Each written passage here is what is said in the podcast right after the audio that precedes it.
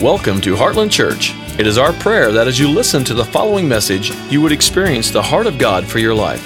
For more information about our ministry and available resources, visit us on the web at heartlandchurchonline.com. Now, let's join this week's service already in progress. If you would turn with me to 2 Samuel chapter 6. 2 Samuel chapter 6.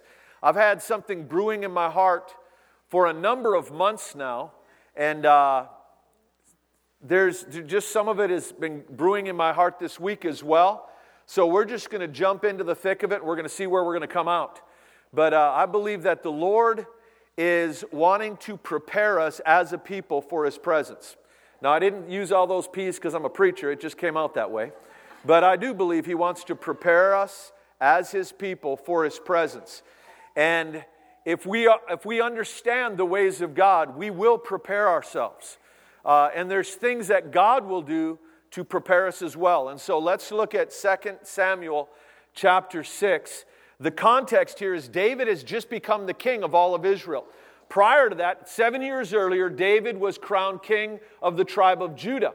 And so David reigned for seven years over Judah. And now all the, the, all the other tribes came to David and said, Listen, uh, you know, we, we know the prophecies over you. Uh, God had already earmarked you for leadership, so we're asking you, be, rule over all of us. And it was a fulfillment of the, the, the word over David's life. And it was his final anointing, so to speak. David had three anointings in his life. He had the anointing under Samuel, where we had, he had the anointing to rule, but no outlet to do so. He had an anointing and no throne. And during that season, Saul ended up with a throne with no anointing. Having an anointing without a throne is frustrating, but having a throne without an anointing is devastating. David had a call, but there was no outlet. And that the, God will often call us to things before he releases us into it. And that frustration, that time between feeling called and being released into what he's called us to is a necessary season in our life where God does a, a work and often people, the scripture says, many are called, but few are chosen. Isaiah says that God chooses in the furnace of affliction. There are many that are called but are never launched. They're never chosen to move into what God has called them to because they don't pass the test between the call and the commission. And David, there, his first anointing, David was called, and God launched him into this thing. And that anointing first brought him into great notoriety because he killed Goliath, but very quickly brought great opposition to his life. And the guy that was sitting on the throne began to come, gun for his life. Well, not gun, because they didn't have guns back then, but he was, he was after him. He was trying to kill him. And so there was this season of David's life that was very necessary for what God was going to break him into. And then David became, he had a partial uh, inheritance. Par, uh, he was anointed to rule over a partial promise when the uh, J- uh, tribe of Judah anointed him with his second anointing. And so the first anointing was that anointing where the Spirit of God came on him, gave him a promise, but he had no outlet. The second anointing was when the tribe of Judah anointed him, and now he was ruling over a partial inheritance part of the calling that God had called him to. But there was uh, as well a frustration of that. But David was in training for reigning. Ruling over a few, he would be made. If he was found faithful, he would be put over many. And that's exactly what happened in the previous chapter, 2 Samuel chapter 5. And so David is made king over all of Israel. And again, the anointing brought opposition. It brought favor and opposition, and it always will. And so the Philistines heard he was made king over all of Israel. And so they came against David. David mopped them up. And then we get in chapter 6. So the first thing that happened to David when he was made king over all Israel was the enemy arose and tried to attack him. The second thing See, there was something on the enemy's agenda and there was something on David's agenda. The enemy's agenda is we're going to bring our present into his sphere of influence and we're going to, we're going to try to uproot David's rulership. But David had an agenda, and it was to get God's presence in his sphere of influence. And so David wanted to bring the ark of God front and center. Up until this time, the ark of the covenant, and it was, it was also called the ark of his presence, uh, the, the ark of the covenant had been in Kiriath Jearim for 20 years. Now that's significant. It was in Kiriath Jearim for 20 years at the house of Abinadab. And David, it says he gathered all the able bodied young men, 30,000 in all, and he's going to get the ark of God and bring it to Jerusalem. You see, David was somebody who had, had been hooked by a hunger for the things of God many, many years earlier. I often wondered over the years what, what was it that motivated David's heart? What's the backstory on this guy? Why did David hunger for the presence of God like he did? There were many others that were being raised in Israel at that time that didn't have the hunger that David did. And that hunger, that, that, that uh, declaration from God, the way God would refer to him is, He is a man after my own heart. That word after is an action word. He was in hot pursuit of the heart of God. And so, what was it about David that was after God? Well, the backstory is that David had heard of this ark being in Kiriath Jearim as a young man. If you start cross referencing, David was 33 years old when he ruled over all of Israel. So if you do the math, if the Ark of the Covenant had been in Kiriath Jearim for 20 years, you do, you do the math, and David was 13 years old when it arrived in Kiriath Jearim. In Psalm 132, it's one of my favorite passages. And Solomon, I know I got a lot. It's, Solomon. I, I, believe Solomon wrote the, wrote the chapter uh, or that, that psalm. Matter of fact, let's turn there. We'll get back to this passage in a moment. Psalm 132. And listen to what it says a song of ascents. It's one of those, those songs of ascents that there were 15 psalms, starting with Psalm 20 through Psalm 134, that they were called the songs of ascents. And they would sing those uh, on their way up the stairs at the Temple Mount on the south side. There were 15 stairs, 15 psalms. They would step up on one and they would sing it, and then they would step on the other one and they'd sing it, and this is one of them. Now, so it's part of the text. That's not just something scholars added, that's part of the text. It was a song of ascents. There is a, a uh, literal meaning that, hey, it was one of the songs they sang as they ascended the Temple Mount to get close to the ark of his presence but there's also a spiritual application. What it's saying is this is a, this this song holds some of the secrets to going higher in God. It's one of the one of the songs that that hold the keys to how do we get closer to God's presence. And so we read this psalm, and it's, it's such a fascinating psalm. We've talked about this one before, especially verse 1. O Lord, remember David and all the hardships he endured. Some translations, Oh Lord, remember David and all his afflictions. Isn't that a weird prayer? You're praying, reminding God about how a dead guy suffered. Most of us would never think of praying that way. God, I want to remind you all that my dad went through. We don't think of God, uh, we don't even think of reminding God of something. He knows everything. But that's the whole purpose of memorials. There's, there's language in the scripture that says, and this came up before the Lord as a sweet smelling savor. It was a, it was a memorial, it reminded the Lord. You see that same language in, in the book of Acts. There, there's, there's a passage where the offerings of an unsaved man brought him before the throne as a memorial. It brought his, and, and there, then Peter had an angelic encounter and went and shared the gospel, and the guy got saved because his offerings brought him before the Lord as a memorial. Like I said, we, we, we think of God in such sterile terms that, well, God remembers everything. I don't need to remind him. No, this is relationship here.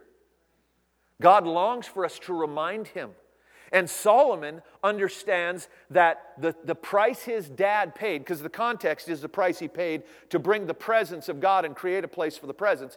He's saying, God, I want to remind you of the price my dad paid to get your presence before the people. Because he understood that that moved the heart of God, and Solomon could use that as intercessory leverage to move the heart of God in that moment in time. Because God's very relational. It moved his heart. And so Solomon says, Oh Lord, remember David and all the hardships he endured. And then he, he reminds the Lord of an oath that his father made to the Lord. Now, interestingly enough, in this passage, it says David made an oath to the Lord. Then later on in the passage, it says God made an oath to David. There was this mutual exchange of commitment going on here between David and the Lord. And that is why Solomon is praying this prayer, because the commitment that God made to Solomon was that if your children will serve me, you'll never fail to have one sitting upon the throne. So he's reminding God, hey, God, remember that promise you made to my dad? Well, I'm now on the throne, and I'd like you to come through on that one. It's what he's doing. He's praying for God's blessing upon his reign in Jerusalem, and he's using David's prayer, David's oath, to move the heart of God and reminding God of his oath so that God will back Solomon in his reign. And it's, it's a legitimate thing to do. So it says he swore an oath. Now, here's the thing how did Solomon know that David said this to the Lord? We see this same thing going on in the Proverbs where, where Solomon is writing. He said, As a young boy, I sat at my father's feet, at my mother's knee, and my dad would say, Son, remember these things. You see, David instructed his son. He was pouring into him, investing in him and in the things of God. And I believe that David let Solomon in on a backstory. And some of it was from his childhood, from around 13 to 17 years old, that little window of time, something that happened in David that would change his life, hook his heart, and transform and, and set him on a trajectory from which David would never deviate. There was something that happened. And he alludes to it in this passage. And we know it was in that window of time because we know when the Ark of the Covenant arrived, 20 years earlier. And we know about the time that David was summoned to serve in the court of Saul. So, somewhere in that time period, 13 to 17 years old, something happened. And Solomon says, What happened? He said, he swore an oath to the Lord, David did, and made a vow to the mighty one of Jacob I will not enter my house or go to my bed. I will allow, allow no sleep to my eyes, no slumber to my eyelids, till I find a place for the Lord, a dwelling place for the mighty one of Jacob. And it's talking about that, that vow that David made as king, saying, God, I'm going to make a place for you. I'm, i want to build you a temple. And the, we know that he asked Nathan, the prophet, and Nathan said, Do whatever's in your heart to do. But that was not a word from the Lord, that was a word from Nathan. It was good, it was just compassionate counsel from a prophet. Nathan went and got with the Lord, and the Lord said no. And so Nathan circled back around and said, You're not the one to build the temple. Your son will be the one because you have blood on your hands. You've shed innocent blood. But so what David did is he, he stored up resources and preparations for, for his son to swing back around and fulfill the call that David wanted to call, to, to fulfill. That's, that's a good little picture for us as dads. We may not be able to accomplish all that's in our hearts, but what we can do is we can store up resources, spiritual and otherwise, so that the next generation can fulfill what God has put within our heart. Matter of fact, your dream is not big enough if you can fulfill it, even with the hand of God in one generation. If you can accomplish all that's in your heart, you need to knock the sides off your dream box and dream bigger. You need to begin to dream to the third and fourth generation. There needs to be things in our heart that we're, we're multi generational in our, our dreaming with God. And so David made this vow, and, and Solomon reminds God of it, and then he, he reminds God of his vow to David. But in between there, there's this little phrase, and different translations translate this, not, not the words, but the source of the words differently. Because if you look in the NIV, which, with which I disagree where they're putting the quotation marks, they put the quotation mark from 3 through 5, which I just, just read to you. But I believe that also it goes way down to verse 6. This is also the words of David. These are not the words of Solomon in verse 6.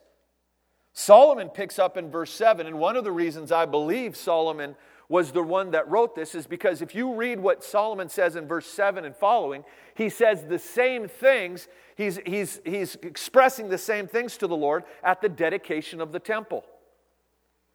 So, this is the heart of Solomon. But this, these words, where he says this, we heard about it in Ephrathah. We ran into it in the fields of Jaar. That sentence was not from Solomon because the, the Ark of the Covenant was not in the fields of Jaar when Solomon was alive. It was already in Jerusalem. It was already uh, in Hebron, and, and, it had already been moved. It, was, it, was, it, was, it had been moved from Kiriath Jearim years earlier by his father. Those were the words of David. So, what's he referring to? Well, again, the Ark of the Covenant, when David was about 13 years old, had been moved and it, it was placed at the house of Abinadab because under Saul's regime, the presence of God, the Ark of the Covenant, and God said, I, I will dwell between the cherubim, I will meet with you there. It, it bore the, the presence of God. And under Saul's regime, it was only the, the, the, the presence was only utilized, it was only valuable in times of crisis. And so they would bring it out when they're going to go to war, and they trusted in it to get, gain a victory, even though they weren't living right, and it was captured. And the enemy grew tumors because they, they had it in their proximity, so they sent it back. It's a long story. They sent it back, and they ended up putting it in Kiriath Jearim. Or another, phrase, another uh, way that Kiriath Jearim was referred to was this word Jaar.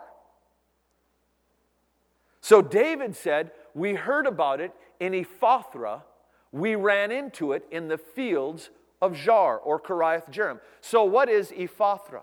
Ephrathah is another name for the city of Bethlehem, the city that the angels referred to as the city of David.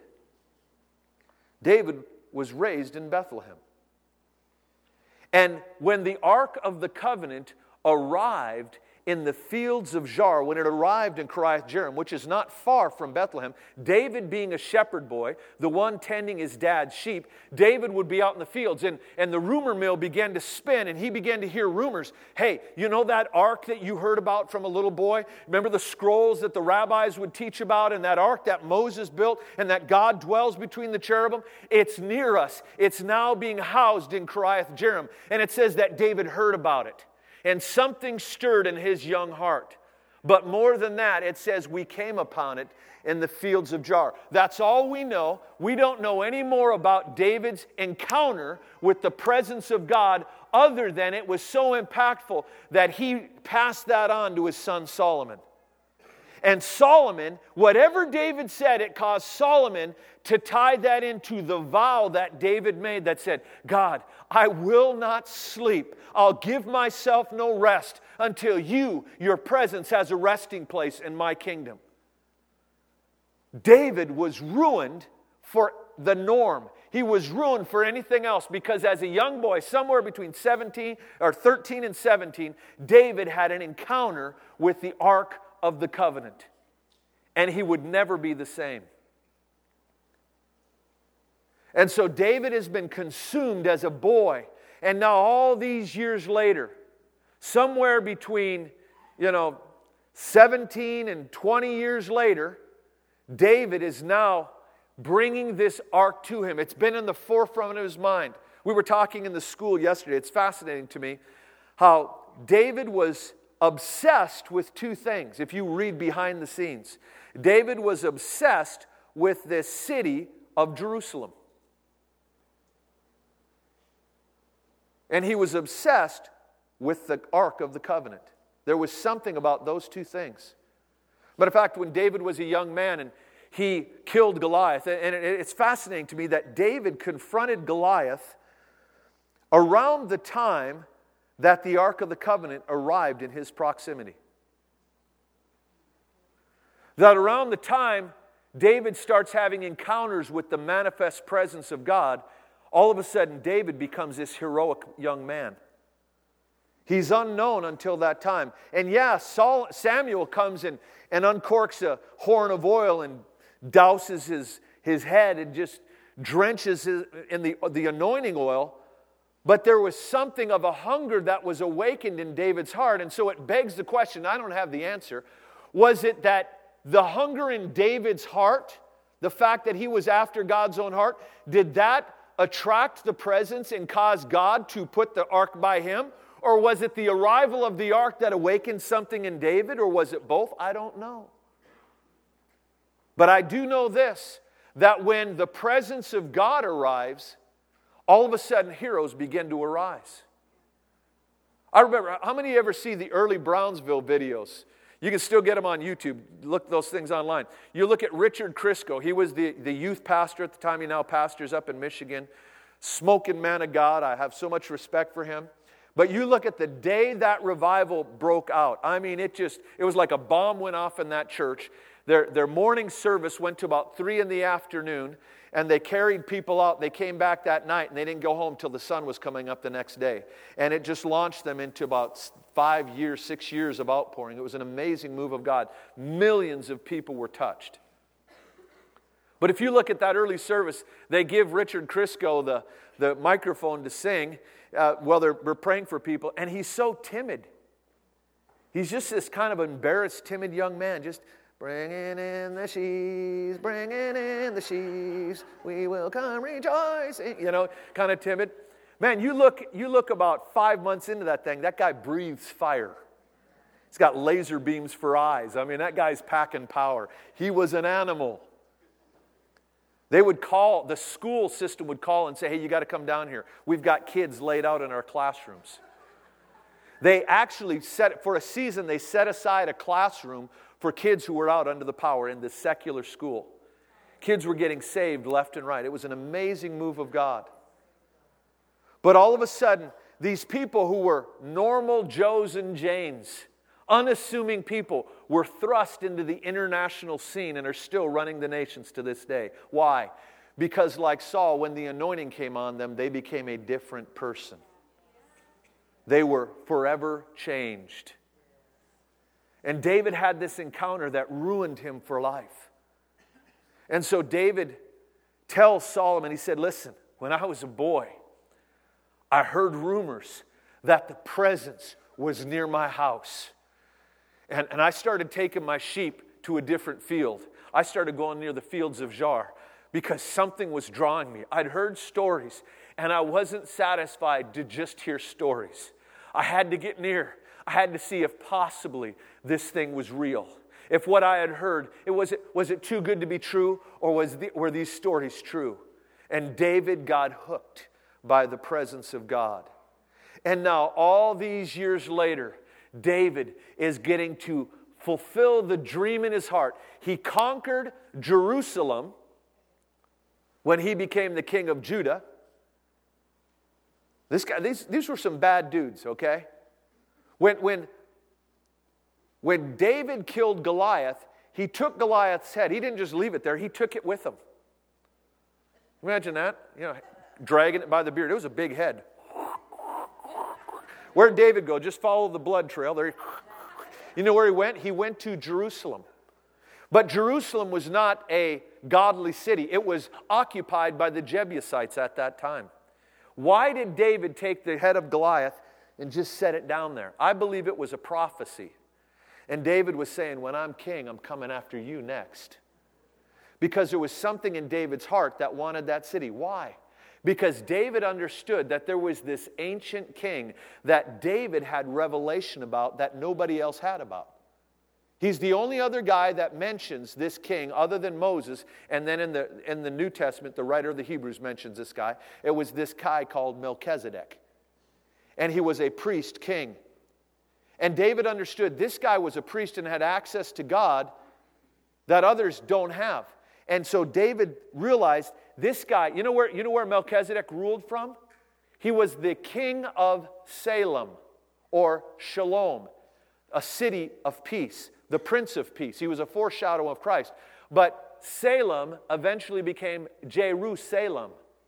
And David understood there's something of an inheritance on that throne that I want. And when there's a crown on my head, I'm going to take this city and put my throne in that city.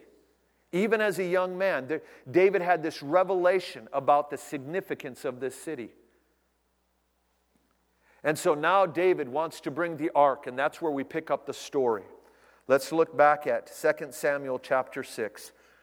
Verse 1 David again brought together all the able young men of Judah, 30,000. He and all of his men went to Baalah in Judah to bring up there the ark of God, from there the ark of God, which is called by the name, the name of the Lord Almighty, who is thro- enthroned between the cherubim on the ark. Baalah is just another word for Kiriath Jearim. Verse 3 There they set the ark of God on a new cart and brought it from the house of Abinadab, which was on the hill. Now, we know from 1 Samuel chapter 7 that this ark eventually resided in that place for 20 years. So now this is the end of that 20 year cycle. And uh, it was on the hill. Uh, Uzzah and Ahio, sons of Abinadab, were guiding the new cart with the ark of God on it. And Ahio was walking in front of it, and David and all of Israel were celebrating with all their might before the Lord, with castanets, harps, lyres, timbrels, sistrums, and cymbals.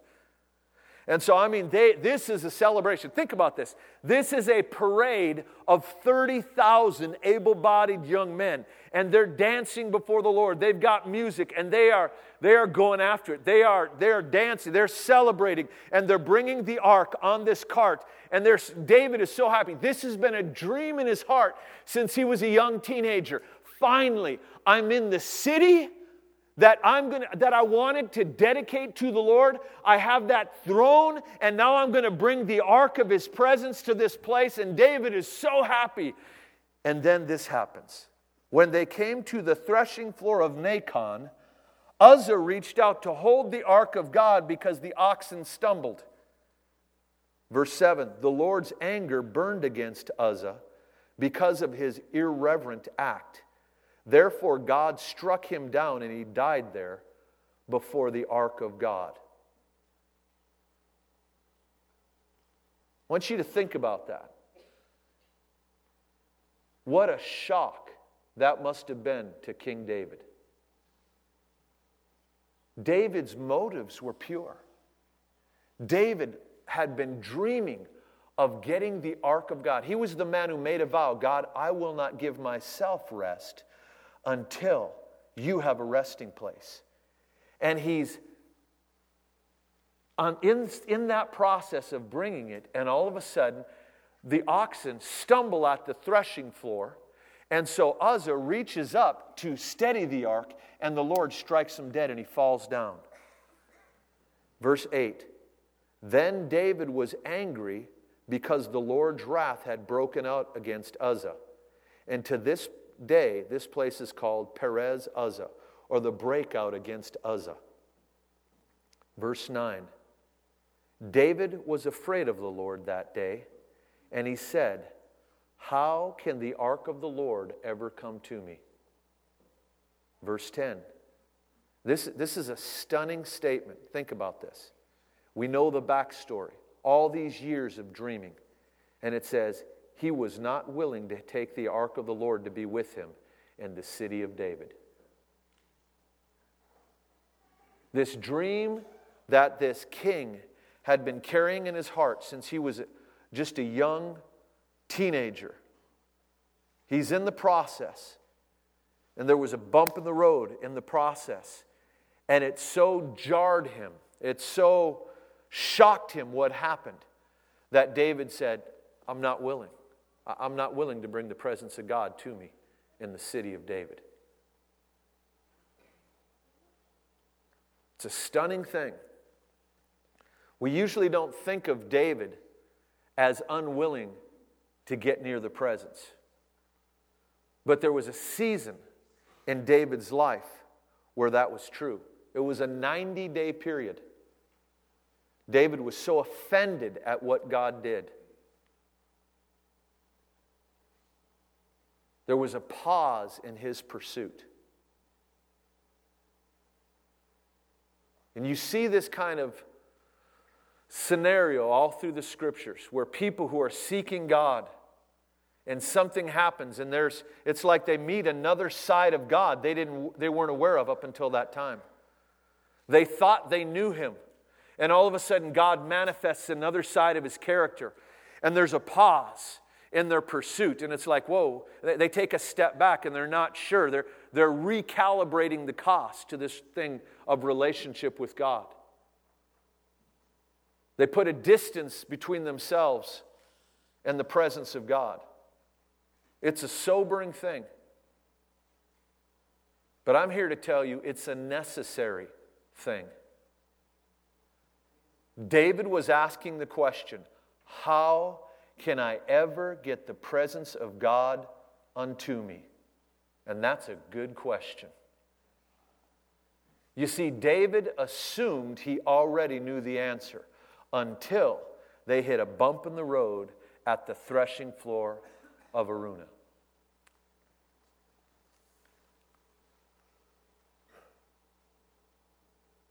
Or the threshing floor of Nacon. There was another threshing floor David sacrificed at when the Lord disciplined him another time. There's something about these threshing floors, especially with David. We talked about the threshing floor a couple weeks ago. Remember, a threshing floor is at the high place in a field where they'll get the harvest in and they'll throw all the, the freshly harvested grain on the threshing floor. And so the fresh threshing floor is a, a, a place where they're going to tamp down all the clay. If there's not clay in the soil, they'll bring in clay and they'll make this a hard table area and they'll put all the, all the grain on there and then they run it over with a large, like a wheel, like a, a big stone wheel, a very heavy wheel, and they'll crush the grain because the grain, there's an outer husk that keeps that which is usable from being usable. And so they got to break that husk it's re- which is referred to as chaff. And so that, that husk is broken under the pressure of the threshing wheel. And then what they do next, and this is why it's on a high place in the field, they get what's called a winnowing fork. It's reminiscent of what, the, what John talked about with Jesus in Luke chapter 3. He said, he said, There's the one coming after me, the one whose sandal I am unworthy to untie. He said, He he will baptize you with the Holy Ghost and fire, and the winnowing fork is already in his hand. He's going to separate the grain from the chaff and burn up the chaff with unquenchable fire. The winnowing fork was this, it was a pitchfork that they would use to throw the grain up in the air, and the, the chaff was of lighter weight than the grain. The grain had weight to it, it was substantial, it was something that was going to feed people, but the chaff was fluff. And so the wind would catch it and blow it away. It would separate when exposing it to the wind, and the, and the grain would fall back down on the threshing floor, and they would continue to do that until the chaff was removed. And usually they would just let it blow away. But there's something about Jesus that is so zealous about re- separating you from that which is unusable in your life that he burns it up. He gathers the chaff. Most farmers just let it blow away. Jesus then gathers the chaff and it says he burns it up with unquenchable fire. God is zealous about removing that fluff from our life, that stuff that isn't usable. And it happens at a threshing floor. It's not a coincidence that David, on the, in the process of bringing the Ark of the Covenant to the, the presence of God unto him, when they hit the threshing floor, something happens. And their, their view of God is edited. And it causes David to step back and pause. And he's not sure he wants to bring the Ark of God to him because the price is higher than he realized. One of the dangers about intimacy with God, and you heard me right, there's a danger in intimacy with God because that intimacy can breed a familiarity that creates an assumption that we already know all about Him. And so when somebody comes with a revelation of a facet of His nature that we are not familiar with, we can reject it. When God arrives in a way we didn't expect, that we can outright reject that thing and say, God would never do that. Oh, is that true? So you're such an expert that you know how God always arrives. You see, that familiarity can breed an arrogance in our heart. And God has many facets to his character. There's many sides to his character. And we've got to be very, very careful that in becoming so familiar with one facet of his character, that we don't reject another one that seems to be at antithesis with it. There's a tension in the character of God.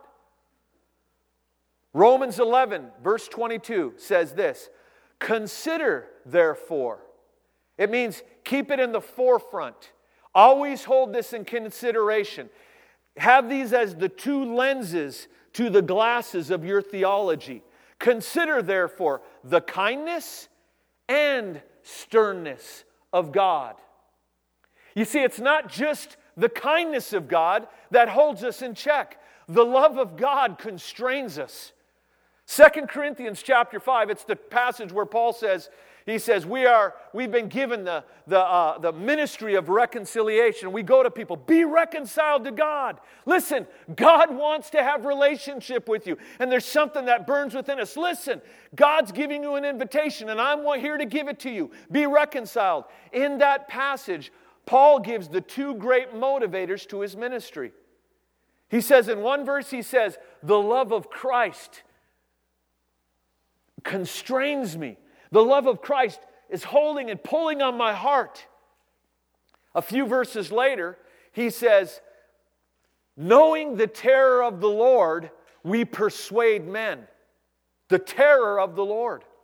It's that same concept that Paul is dealing with in Romans 11. Consider, therefore, the kindness and sternness of God. There's that tension between those two, and both are valid sides to his character. And we can get so caught up in one that we outright reject the other. All through Scripture, you have men who thought they knew the Lord in His fullness, only to have the Lord show up in a way they weren't familiar with. And it, they, they backed away. They paused in their pursuit. They were like, whoa. John the beloved, who would lay his head on Jesus' chest when Jesus walked the earth. That's pretty intimate. I'm a little uncomfortable with that as a man, to be honest with you. I know this is Jesus, but Jesus was a man at that time. He was, he was living as a human being, and they're eating dinner, and John, the young teenage disciple, the youngest of the disciples, is just leaning there with his head on his chest. That's, that's pretty intimate. John knew Jesus. I would argue that John had a closer relationship with Jesus than any of the disciples. And it bred in him a courage that none of the others had because John was the only one that stuck it out at the cross with Jesus. Because John saw himself, how did he refer to himself in his gospel? The one whom Jesus loved. John was so impacted by the love of God, every time he'd look in the mirror and say, There he is the one who Jesus loves. And because Jesus first loved him, it was John who brought us the revelation. We love God. Why? Because he first loved us. John was hooked by love. But John the beloved, in the book of Revelation, chapter 1, when the Lord shows up, John, who laid his head on Jesus' chest, now lays as a dead man because Jesus showed up in a different way. And John didn't recognize him to be the Jesus he was, he was taken aback. And the, and the Lord had to reach out and put his hand on him and say, Rise, fear not. Again and again throughout Scripture, we see the Lord arriving in a way that strikes fear, only to have the Lord say, Fear not. Matter of fact, Exodus 20 20, easy verse to remember. God comes down on the mountain because Moses brings the children of Israel to the mountain, and all, he says, We're going to meet the Lord today. Get yourself prepared. Clean yourself up. Uh, and we're, we're going we're gonna meet before the Lord. Everybody, man, make sure there's nothing in your life that would grieve the Lord. And then the next day, this cloud descends. There's peals of thunder. There's lightning. There's, there's uh, the, the whole mountain is shaking. There's trumpet sound coming out of the cloud because the Lord has come down. And the people are scared spitless. And they say, to, they say to Moses, Listen, why don't you go up there and talk to him and then come back and let us know what he said? We don't need to talk to him, okay? And you know what Moses says, Exodus 20 20? He said, Fear not. The Lord has come so that you may fear him and you won't sin. Isn't that strange? Don't be afraid, guys. The reason God did this is so you'll be afraid. And they're really two versions of the same word. It's not like, well, in, in the Hebrew, there's no. They're different tenses, like, of the same root word. In reality, the only time you don't need to be afraid of God, the only time you need to be afraid of God is when you don't fear Him. And the only time you don't need to be afraid is when you fear Him. Because the fear of the Lord, see what Moses said was, God, God did this because He's proving you. He's testing you so that you will fear him and you will not sin. That's what he said. It's the idea of like when you take metal and you test it, you prove it, you put it in the fire to strengthen it. And God was giving them an encounter to shock them to see a facet of his character that they didn't expect. And in seeing him in that way, they would walk under the fear of the Lord for the rest of their life. God was graciously showing them a side of his character that would register on their heart and, and, and permanently change how they view him and how they live their lives. Fear not. The Lord has done this, so you will fear him. Why am I talking about this? Because I believe that the body of Christ, I believe that there is a, a segment of the body of Christ, there always is, a segment that has been hooked with hunger, just like David. There was something planted in their heart 20 years ago, and they can't shake it. And there's this thing God, we've got to have your presence. We got to have your presence. And I believe there's something going on in the atmosphere where God's going to drop ability, thrones of authority, so to speak, on people that will give them the authority to begin to shift things and allow the presence of God to come. But just like David, in the process, he came to a threshing floor where God had to show him some of the presumption in his heart. Because the presence of God without the fear of God is a very dangerous thing. And this is not merely an old covenant ideal. It was under the new covenant that Paul said, Consider therefore the kindness and sternness of God. It was in the early church, the book of Acts, after Ananias and Sapphira dropped over dead in church because they lied to the Spirit of God. They lied to the church and lied to the Spirit of God. And they dropped over dead. And it said fear came on people. And they didn't join the ranks of the church after that. You know, they didn't join themselves, but the Lord joined, increased their numbers. So even though there weren't people coming around saying, hey, we just want to come to, you know, kind of check it out, there was a fear on people, but the Lord was adding to their numbers daily, and the church was growing exponentially. The fear of the Lord had come upon them. And it says they grew in the fear of the Lord and in the comfort of the Holy Spirit. There's that tension again. You think, well, Pastor, which is it? Uh huh. It's the two sides that enable us to walk this balanced Christian life the fear of God and the love of God. And I firmly believe that there is another visitation of His presence on the horizon for those who have been crying out. And I firmly believe that this next move is going to bring with it not only a visitation of great power, like the last move of some 20 years ago, but this move is going to bring a, an outpouring of great authority to the church. I believe there's a facet of God's character that He revealed in this last move of God, that He showed us the love of God, the love of the Father. It was a revival of the Father's love, where we we get up on Papa's lap and we snuggle up and know Him as Daddy God, and that is foundational, it's necessary. And if you don't have that, you will not be able to sustain what God wants to do in your life. But there's another side to His character that God is going to reveal, and it is going to be the fear of the Lord, the authority of heaven. It's going to restore a fear and a trembling even for His word. There is a famine of understanding of the Word of God because there is a, a horrendous lack of appetite for the Word of God in the body of Christ today. And I fear that it's, there's even those of us in this room that just don't hunger after the Word of God. Don't come under condemnation, but let it convict you. If you aren't hungry for the Word of God, there's something wrong it's just like when a person loses their appetite. It's because there's something going on in their body, there's, there, there's a sickness. And, and so, a sign of being well is when you want to eat again. I talked to Pastor Quimby a couple months ago. I said, How's Miss Sandra doing? I knew she'd been sick. He said, Well, she said today, I'm hungry. He said, It's a good sign. What he was saying is, She's better. She wants to eat again. This next move is going to restore the authority of heaven. I believe just like this last move, we saw the power of God restored to the church. I've been in ministry for 30 years. Over th- I've been I've been in vocational ministry for 30 years. I've been I've been preaching for well over 30 years. And I'm telling you, there was, there's something different that happened 20 years ago that we broke into something that ministry was easier afterward than it was before. There's something, signs and wonders began to break out. There was, uh, the, healings were rare before that time. They're not rare anymore. God restored the power of God to the church. But I believe what's coming is going to it's going to restore the authority of God. And with that, there is going to be words spoken that will shift things.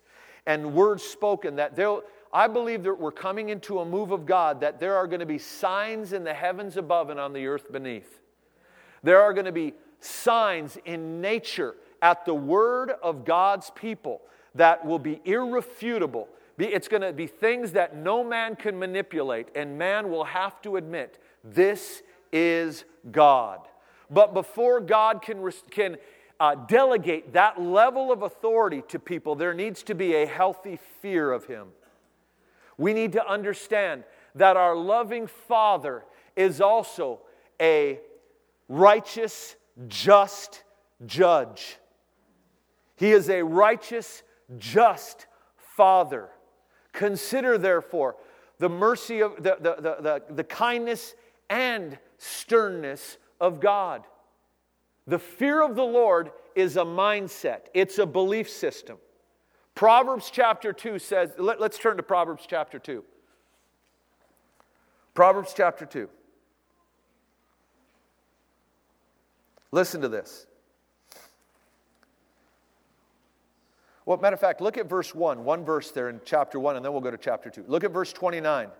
Since they hated knowledge and did not choose to fear the Lord. So, what do we know from that verse? The fear of the Lord is a choice. There's a conscious decision that we have to make that says, God, I choose to fear you.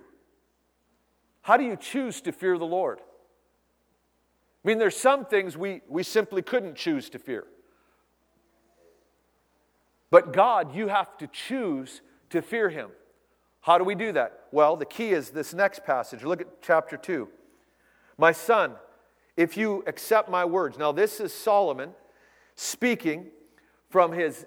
That, that, that he's, it, some, some scholars believe it's David speaking to Solomon, and Solomon's reiterating, or it's Solomon speaking to his sons. My son, if you accept my words, store up my commands within you, turning your ear to wisdom and applying your heart to understanding, if indeed you call out for insight and cry aloud for understanding. If you look for it as for silver and search for it as hidden treasure, listen what it says. Then you will understand the fear of the Lord and find the wisdom of God, the knowledge of God. Verse 10 says, Wisdom will enter your heart. So, verse 5 says, You will understand the fear of the Lord. The previous chapter says you have to choose it. The fear of the Lord is a mindset, it's a belief system. It's when you break into an understanding that then becomes a lens through which you look at everything else. That's why the fear of the Lord is the beginning of wisdom. Proverbs 9:10 The fear of the Lord is the beginning of wisdom and knowledge of the Holy One is understanding. You want to understand the rest of life?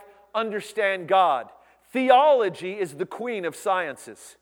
When you understand theology, you'll begin to have light into medicine. You'll, be have, you'll have light into geology and sociology and every other ology because it all comes out of that queen of sciences, theology.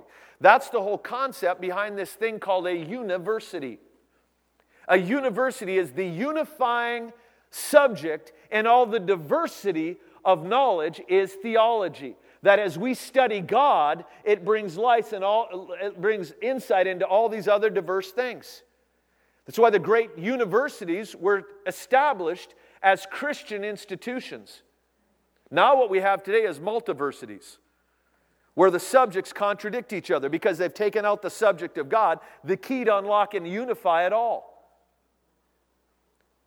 Knowledge of the Holy One is understanding. The fear of the Lord is the beginning of wisdom. You see, the fear of the Lord is when we understand who God really is, and we understand, number one, He's holy. That God is at war with sin because it destroys His creation. And when we realize God's attitude towards sin, we can't look at sin the same way anymore. When we look at where God's word says, Thou shalt not, we take it seriously because we realize God's expressing his heart towards it because God is holy. But more than that, God is also omniscient, He knows everything. So God knows the thoughts of our heart, He knows the activities in which we participate. So it's not, it doesn't matter what other people know or don't know. It doesn't matter if you see what I do in secret because God does. Nobody may be in the room when I have my hand on the mouse on my computer, clicking, and all of a sudden a little ad comes up. And I know that if I follow that, where it can lead. Nobody else may be looking, but I've got a holy God residing over me that does.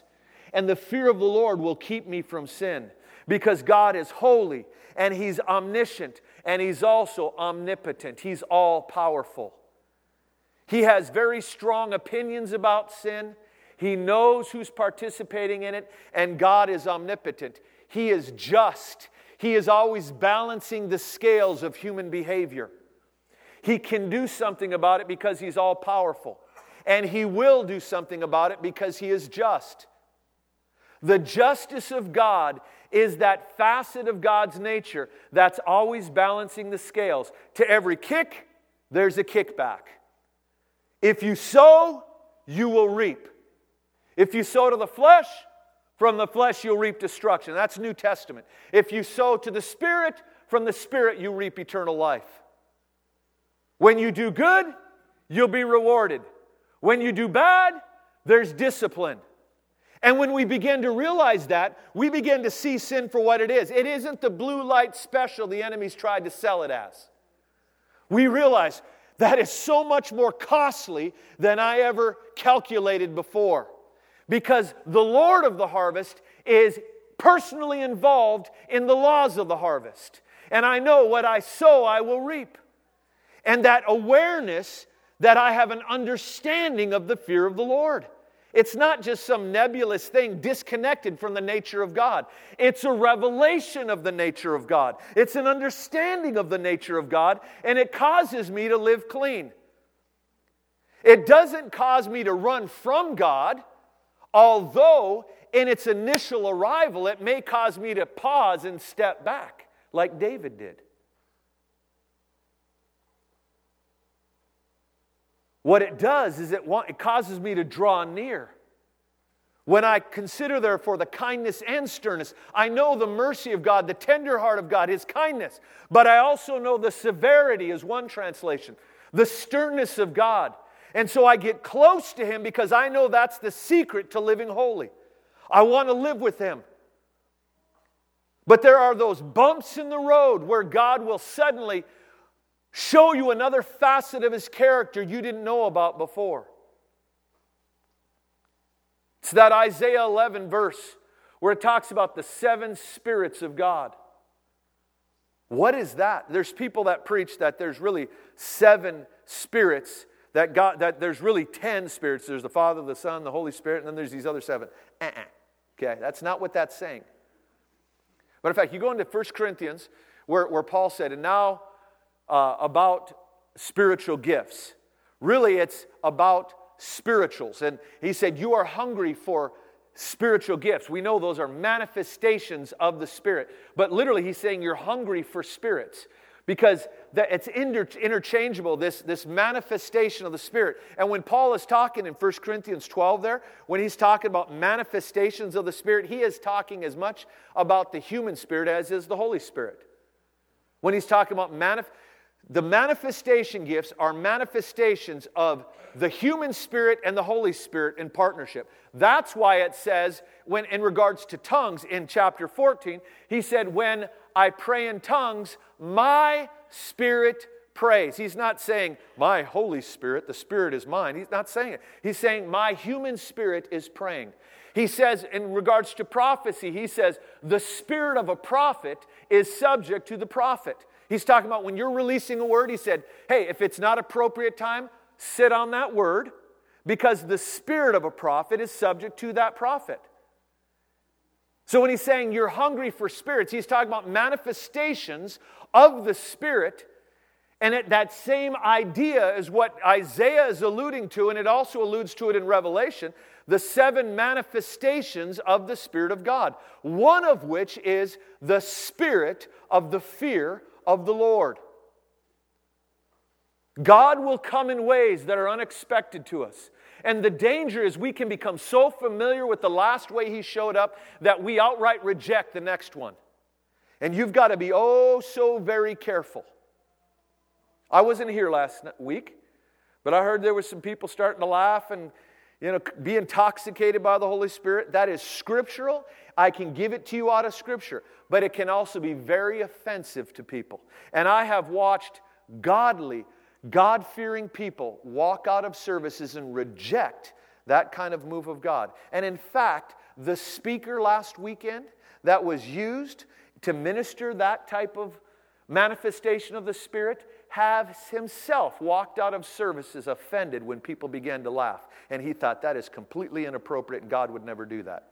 Only to have the Lord lay him out in Kansas City and say, Get ready. And he laughed and laughed and had to be carried out of the service. He's repenting and laughing and See, the danger is that he was so convinced he knew who God was. I love to just preach hard on Christopher. He was so convinced that he was wrong. He was, he was so convinced he knew who God was that when God arrived in a different manner, he was in danger of rejecting him. You know, on the day of Pentecost, that there were those who rejected the move of the Spirit. Yet there are some of us today that say, well, if, if that was really God, I would know it. I mean, if God, that just didn't feel right.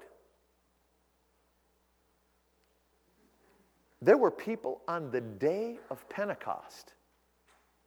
You can miss God not because it's not Him, but because it doesn't align with the grid work that you have up till now. I'm not saying we should just drink drink the Kool Aid at every turn, and anytime something happens and someone says it's God, we accept it. I'm saying be cautious, be careful, don't miss a move of God. Jacob, one of the patriarchs, was asleep under an open heaven and didn't know it. And he said, God is in this place, and I knew it not. And we can be slumbering under an open heaven and not know it. I believe that there's a coming move of God that's going to come with the spirit of the fear of the Lord. Here's the difference between, I'll close with this. The fear of the Lord is a mindset, it's an understanding of the nature and character of God, and it's believing and it's saying, God, I choose to live my life. And, and that's what, you know why the fear of the Lord is the beginning of wisdom? Because wisdom is living for the long term. Foolishness lives for the moment. The fool says in his heart, Let's eat and drink and be merry, for tomorrow we die. He's saying, I don't even know if I'm going to live till tomorrow, so I'm not going into work today. I'm going to go out and party instead. And then he wakes up the next day with a hangover and unemployed. That's foolish. Now, there's a lot of lesser examples of that, but wisdom is the opposite. Wisdom lives for the long term. It's saying, I'm going to make my decision today based on the long term consequences because I know that God is the rewarder of those who diligently seek Him, and He also will discipline me if I get off track. And I don't want to have to come under His discipline, so I'm going to discipline myself, and you begin to live out of wisdom. That's the fear of the Lord. It's an understanding, it's a mindset. You can uh, you learn it, you come into it, and you live, you abide by this. The spirit of the fear of the Lord is different. The spirit of the fear of the Lord is environmental and experiential. Over here, it's internal. The fear of the Lord is internal. It's something you learn, it's something you study. You come to conclusions and you begin to live yourself out of that internal mindset. It becomes a grid work out of which you interact with life. The spirit of the, the fear of the Lord is external and it invades the environment. And you may not have chosen the fear of the Lord over here, but you don't have to over here because it comes on you. There are times where the fear of the Lord will enter a room. A few weeks ago, when Paul Yada was here, we touched that. I don't know what you were feeling out there, but it was the same thing that I felt when we were in Korea and the Lord just came in in such power. And people, these Presbyterians who were not Pentecostally predisposed, were on an upper story wood floor and they just start falling out, no catchers. And it was, it was, uh, it was almost eerie. The presence and also, they just start hitting the floor, falling out, and they're just out. And I, the fear of the Lord was on me. And Christopher said, Dave, if you want to come up here, and I didn't move. I thought, I don't want to touch this. I just wish I could find a rock I could crawl under and just hide.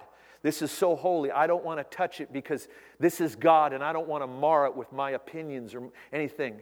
There was just this fear of the Lord. A few weeks later, here, when Paul Yada was here that Sunday morning, I felt that same thing. And I feel like it's a precursor.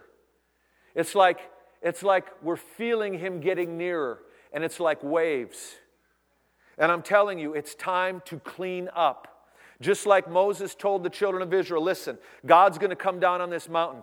Get yourself clean and don't touch the mountain. He's going to manifest himself. And God came down and he, he caused them to fear and then said, Don't fear, because I came just to make you fear, so that you'll live out of that and you will not sin anymore. What's coming is God is going to empower his church to live righteously. And a major component of that is the spirit of the fear of the Lord, where it comes into the room and people don't have to choose it, they're in it. And unbelievers that didn't believe in it before are surrendering now because the spirit of the fear of the Lord came. But when God gives that, he first cleans up his bride. He did what David did. You see, David wanted the presence of God, and he was asking a question Unbeknownst to him, God was already in the business of answering that question. David asked this How can I ever get the ark of God to me? And what he didn't realize is God was, in essence, was saying, David, you already had the first component, you had hunger. But you didn't have the second component, you didn't have understanding. You didn't respect the ark of God enough to handle it the way I told you to. It was never to be on an ox cart, it was to be carried on the backs of holy men and women. It was, it was to be carried by the priests, which at that time was men. And so they were going to carry that in. And David was, was mishandling the presence. And so God was instilling fear in David's heart. And for 90 day, days, David was in pause mode. But he began to hear about the blessing on Abinadab's house. He began to hear that his corn was bigger and his watermelons were bigger and his sheep had thicker wool. And there was a hunger for David. David thought, I've got to get near that presence again. And so David counted the cost again. And he went back and he did the research. He said, okay, we're going to do this right this time. And they got the ark of God to them. I believe that the body of Christ right now Many of us are coming to a threshing floor, and that's why you're feeling the dealings of God with your heart. That's why you're beginning to see things in your life you're being convicted of. That's why there's things God's correcting in our lives, because He wants us to be able to contain what He's going to bring. But it's time for us to deal with us. It's time for us to choose the fear of the Lord. And if you're living in sin, it's time to repent and fall on your face and say, God, Help me to overcome this thing. And begin to expose yourself to those who love you, people that love you and, and will help you and say, okay, hey, I need to expose this thing in my heart. I, I have a pornography problem, or I have, I have a, a bit, I, I'm bitter with someone, or whatever it is, and get around fathers and mothers in the faith and say, hey, I need to get over this thing. It's time for me no longer to tolerate this because I want the presence of God to come in to me. Let's stand. Father, Lord, I, I just ask God that you would take these principles this morning and drive them home. Lord, I pray that you'd awaken our hearts. Lord, I pray that you'd give us an enlightened mind. Lord, that we would not be like David, that we would have hunger that is ignorant. Lord, we want enlightened hunger that fears you and rightly handles your presence. Lord, I ask that you would give us revelation of your nature so that we would choose and understand the fear of the Lord. And Lord, I ask that you would grant us the spirit of the fear of the Lord. Lord, that you would begin to come upon us, Lord. in the spirit of the fear of the Lord. Lord, I ask that we would be those that would have the two lenses of the kindness and sternness of God, and that the, that tension would keep us on the straight and narrow, Lord. You've been listening to a presentation from Heartland Church in Ankeny, Iowa. For more information about our ministry and its available resources, visit us on the web at heartlandchurchonline.com. Thanks for listening.